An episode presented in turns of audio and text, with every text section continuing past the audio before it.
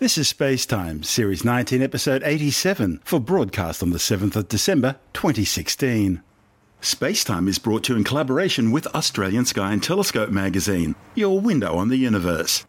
You can download Space Time as a free twice weekly podcast just about everywhere, including iTunes, Stitcher, Pocket Casts, Bitesz.com, YouTube, SoundCloud, Audio Boom, and from spacetimewithstuartgary.com.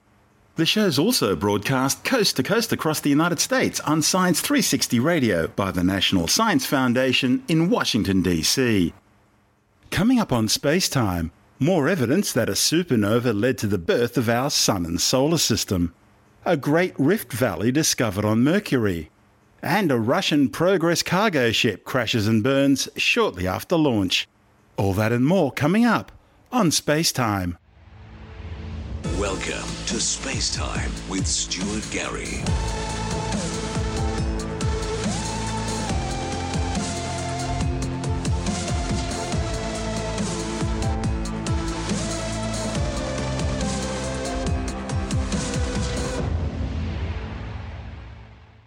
There's new evidence that the supernova explosion of a star 12 times more massive than the Sun triggered the birth of the Earth and our solar system 4.6 billion years ago.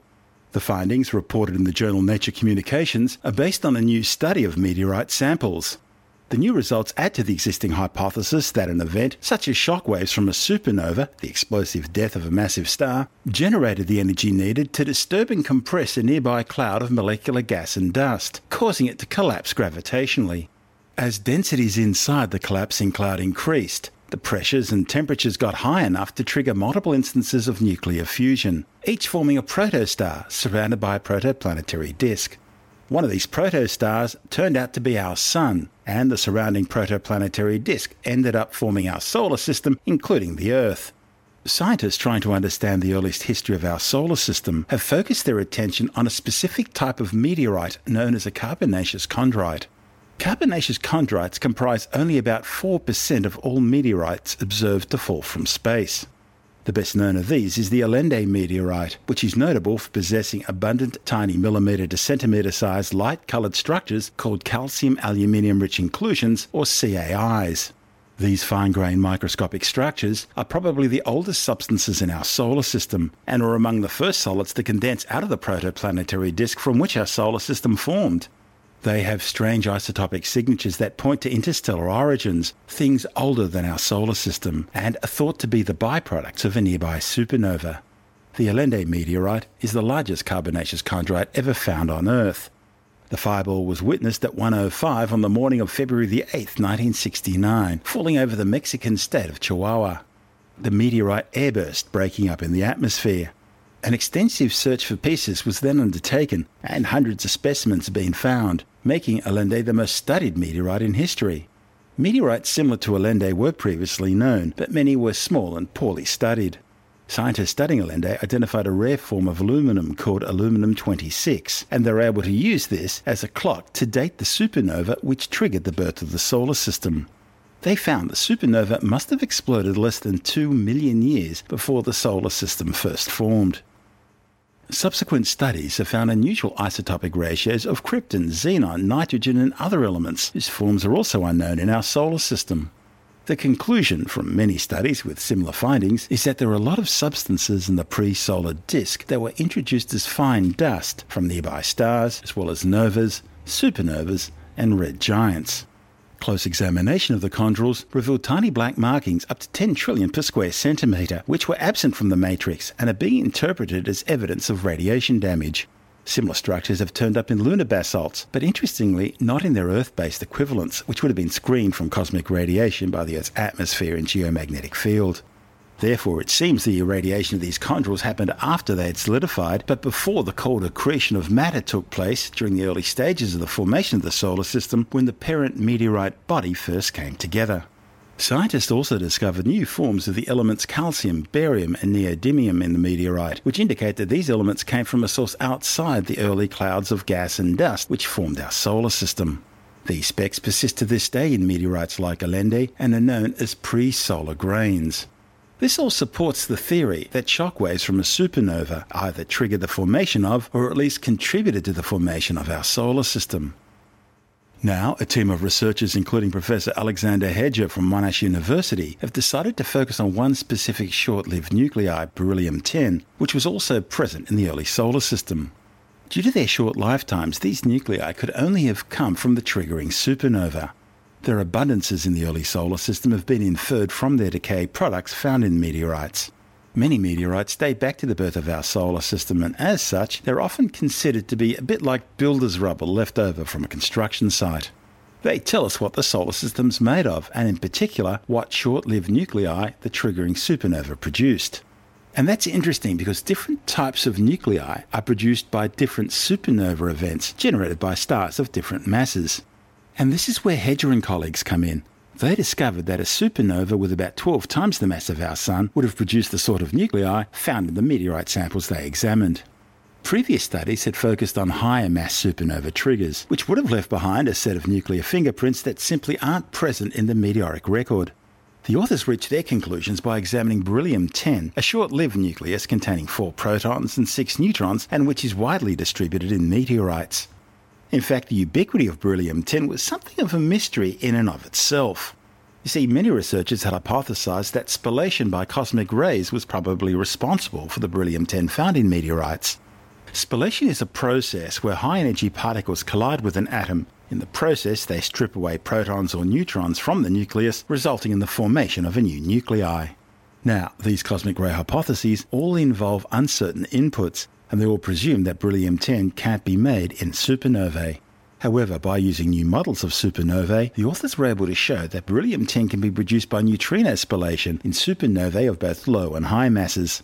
Neutrinos are extremely weakly interacting subatomic elemental particles, which are commonly produced in supernova events, as well as in the core of stars and in nuclear reactions. The authors found that only a low mass supernova triggering the formation of our solar system would be consistent with the overall meteoric record. You see, in addition to explaining the abundance of beryllium 10, this low mass supernova model would also explain the short lived nuclei calcium 41, palladium 107, as well as several other nuclei found in meteorites. The authors are now examining lithium 7 and boron 11 nuclei, which are produced along with beryllium 10 by neutrino spallation in supernovae.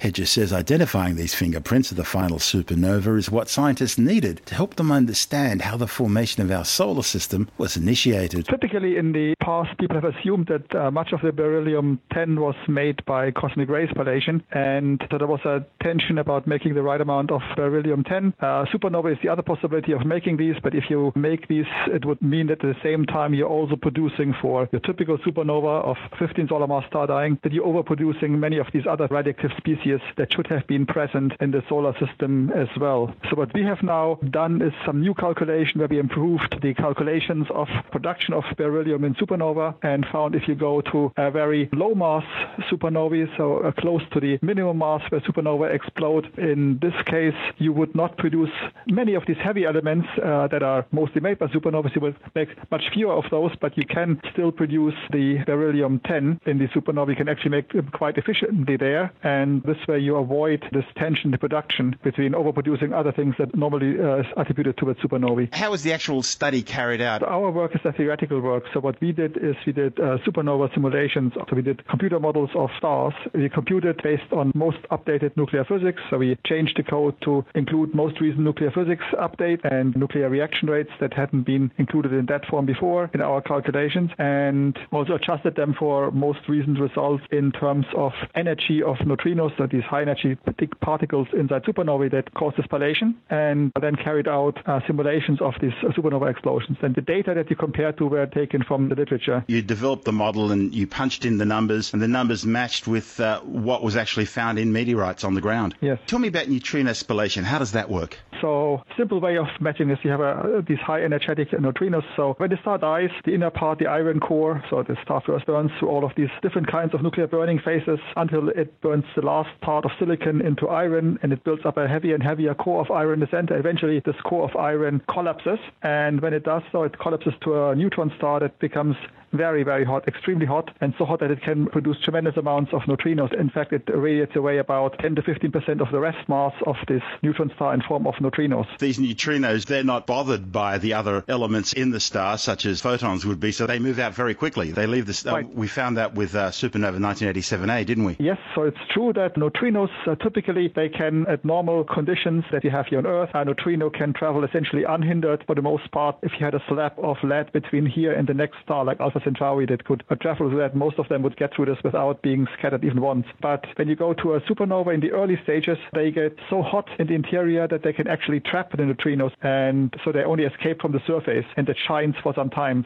for a couple of seconds. When we think of neutrinos, we think of something that's very weakly interactive. There are, yes. I mean, the standard line is there are millions of them going through your thumb right now, or billions. But in the case of using neutrinos to knock bits off another atom, what is it? Simply the sheer numbers of neutrinos? Yes, it's the very large number of them and their high energy that allows them to do this. I mean, the energy does change for neutrinos that arrive here from supernovae, but there's such a huge number that a tiny fraction of them will interact with nuclei. And uh, in this case, they can knock out uh, particles from the nucleus, different nu- individual nucleons. So in practice, the neutrino hits a nucleus and deposits energy there, and then the nucleus goes in some excited state and it de-excites by emitting particles. And in this case, if you emit two protons, uh, then we can get yeah, you wind up with the beryllium. We can get the beryllium 10. Tell me about the importance of this research in understanding the origins of our solar system. Well, it gives us the last concluding remarks. Okay, what really happened in this uh, gas cloud? The solar system was formed because the point is that we have so much more detailed information about composition by isotopes when we look at our own solar system compared to what we have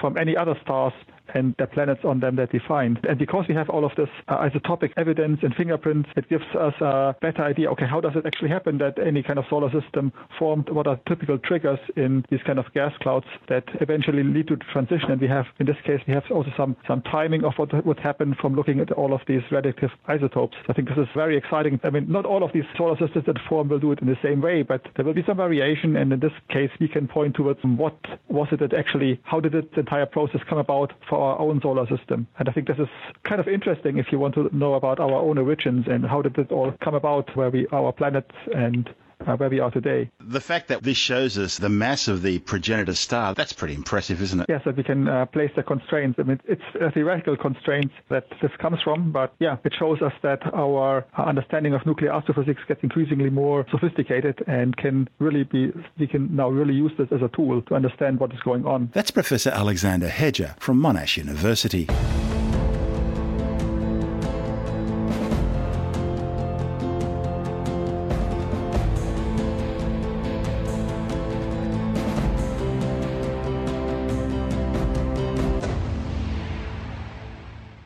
A giant rift valley, which may be evidence of buckling of planetary crust due to global contraction, has been discovered on Mercury.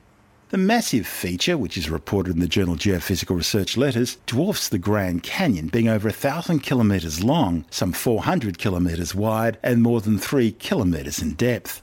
The giant valley extends into a massive crater called the Rembrandt Basin, one of the largest and youngest impact basins on Mercury. Scientists discovered the valley using a new high resolution topographic map of part of Mercury's southern hemisphere, created by stereo images from NASA's Mercury Surface Space Environment Geochemistry and Ranging spacecraft, MESSENGER.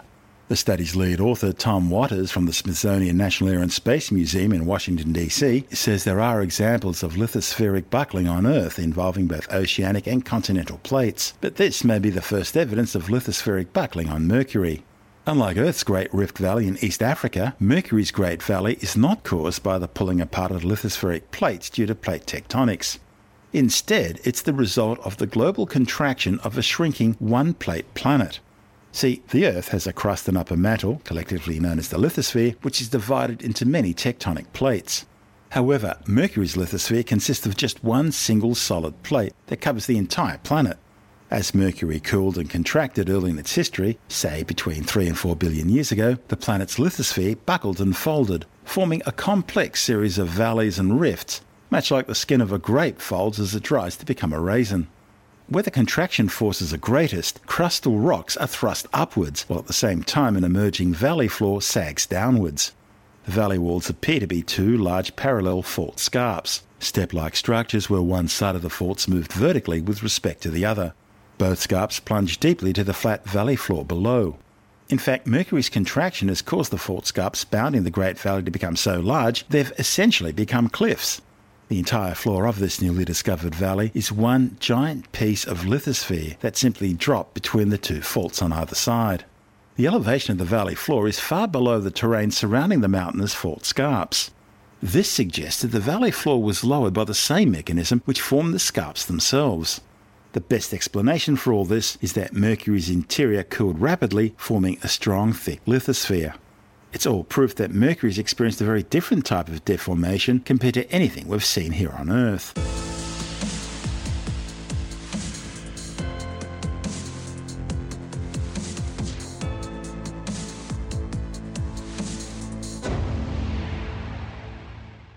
After a series of upgrades, the twin detectors of the Laser Interferometer Gravitational Wave Observatory LIGO are now back in operation to continue their hunt for ripples in the fabric of space-time known as gravitational waves.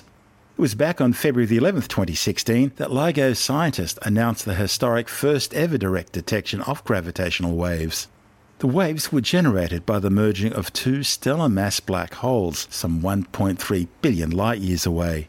The signal, named GW150914, was observed by LIGO's detectors in both Louisiana and Washington state on September 14, 2015. Then, on June 15, 2016, the LIGO collaboration announced the confirmation of a second gravitational wave detection, named GW151226, which had occurred on December 26, 2015, also from merging black holes. This event was even further away than the first, with an estimated distance of 1.4 billion light years. And there was a third detection, but this is yet to be confirmed. It occurred on October the 12th, 2015. These initial detections were made during LIGO's first run after undergoing a series of major technical upgrades in a program called Advanced LIGO. That run lasted from September 2015 to January 2016, and since then, engineers and scientists have been evaluating LIGO's performance and making a series of further improvements to its lasers, electronics, and optics, which have resulted in further increases in sensitivity. Caltech's David Reitze, the executive director of the LIGO observatories, says this latest improvement in sensitivity, combined with a longer observing period during this run, is expected to result in further detections, thereby enhancing science's understanding of black hole dynamics. Astronomers believe that gravitational waves are generated by superdense objects, like collisions between black holes and neutron stars. The increased sensitivity means LIGO should be able to detect black hole mergers at far greater distances than before, and therefore should be able to see more mergers than previously, and maybe also a few involving neutron stars. The LIGO detectors each comprise a high powered laser, which is split into two beams, which are then fired down two perpendicular 4 kilometre long tunnels. They're reflected back at the end of the tunnel to special detectors. Any distortion in the return signal indicates the possibility of a gravitational wave passing through the observatory and alternatively stretching and squeezing the very fabric of space time in the process.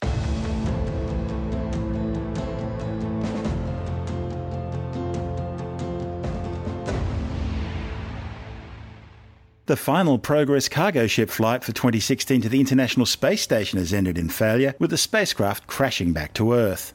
The Progress MS-04 65P cargo ship, carrying some 2,450 kilograms of supplies to the orbiting outpost, blasted off as normal aboard a Soyuz U-series rocket from the Baikonur Cosmodrome in the Central Asian Republic of Kazakhstan.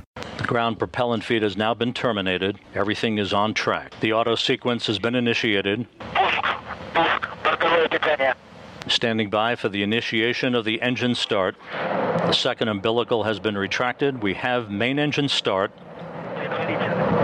Engines coming up to turbo speed. All engines at flight speed. And liftoff. We have liftoff of the 65th Progress resupply vehicle beginning a two day journey to the International Space Station.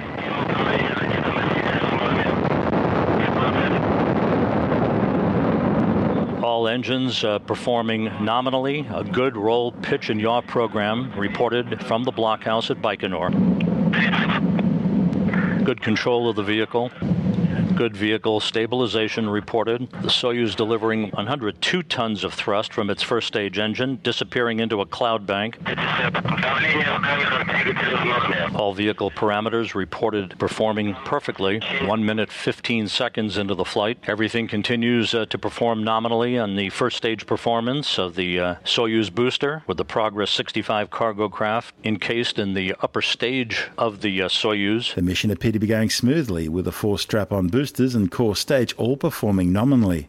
The liquid fueled strap on boosters were jettisoned as expected 1 minute and 58 seconds after launch, leaving the core stage's single RD 118 engine to power the launch vehicle for another 2 minutes and 47 seconds until its own liquid fuel supply was exhausted and it too was jettisoned. We're coming up on uh, booster separation and first stage shutdown, and we have confirmation of the separation of the first stage of the uh, Soyuz booster right on time. The uh, Soyuz booster and the Progress resupply vehicle, 30 miles in altitude, 73 miles downrange from from the Baikonur Cosmodrome, traveling at 4,000 miles an hour. The second stage engine up and running in good shape. All parameters reported to be functioning normally. And we've had shroud jettison, so the Progress uh, now exposed as it continues its trek uphill to its preliminary orbit. We're at the three minute mark into the flight. Good vehicle stabilization reported.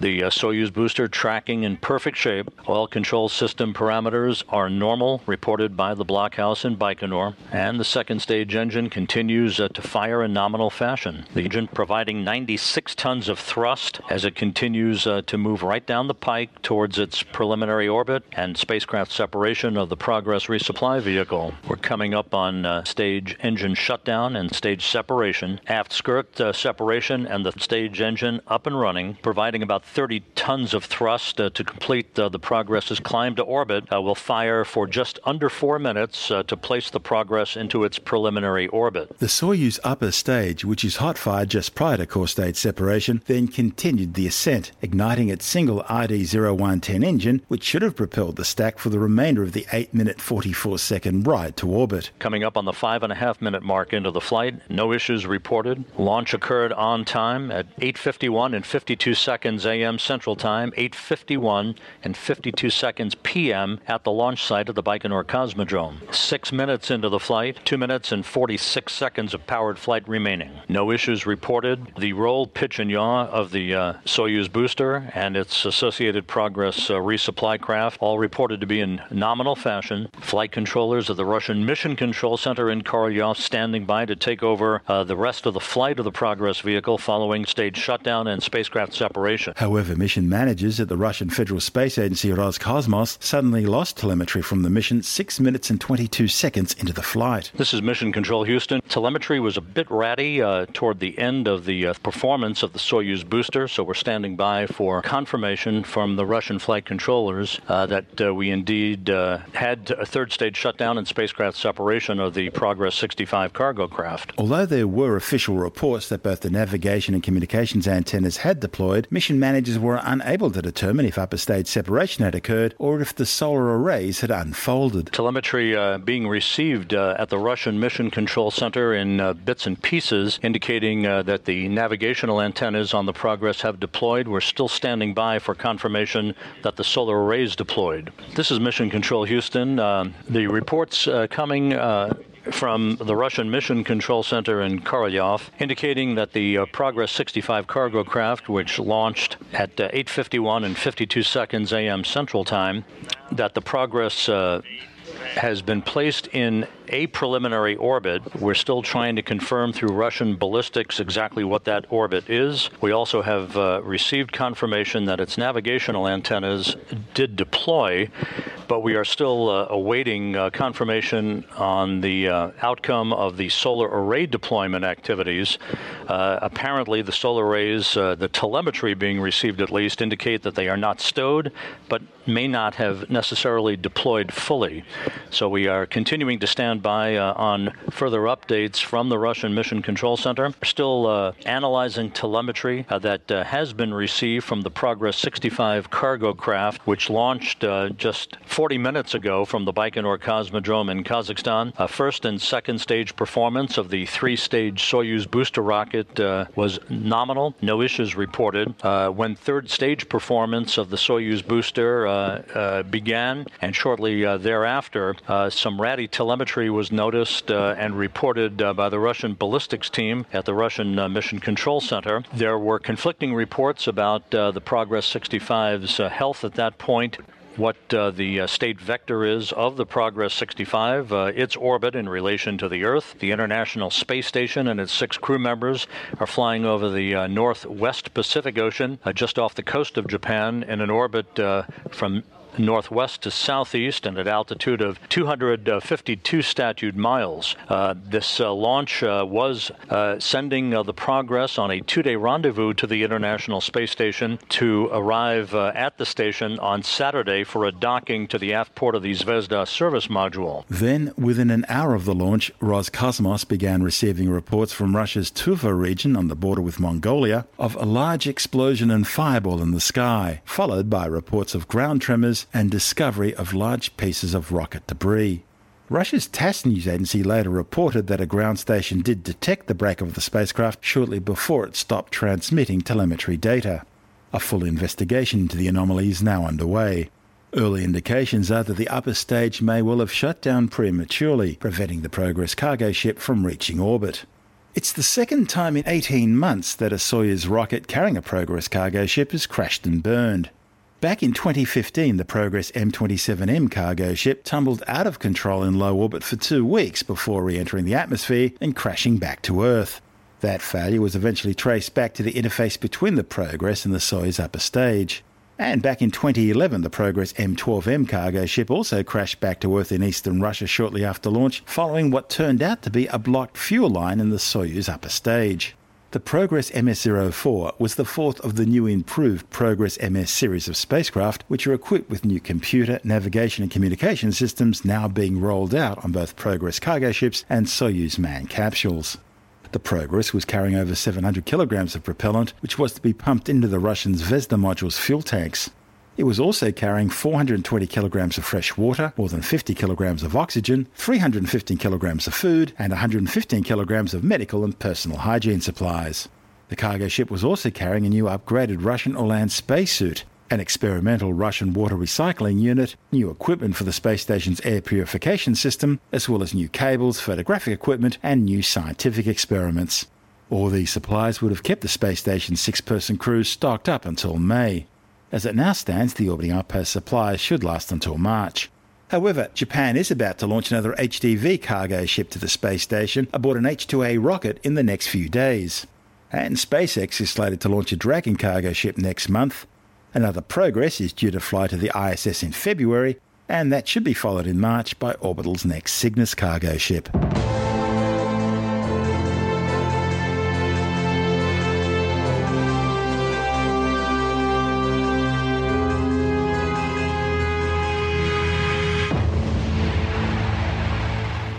And that's the show for now. You can subscribe and download Spacetime as a free twice weekly podcast through iTunes, Stitcher, Bitesz.com, Pocketcasts, SoundCloud, YouTube, Audio Boom, and from spacetimewithstuartgary.com. The show's also broadcast coast to coast across the United States on Science 360 Radio by the National Science Foundation in Washington, D.C. This is Spacetime with Stuart Gary. For more, you can follow us on Facebook, Twitter, and Tumblr. Just search for Spacetime with Stuart Gary.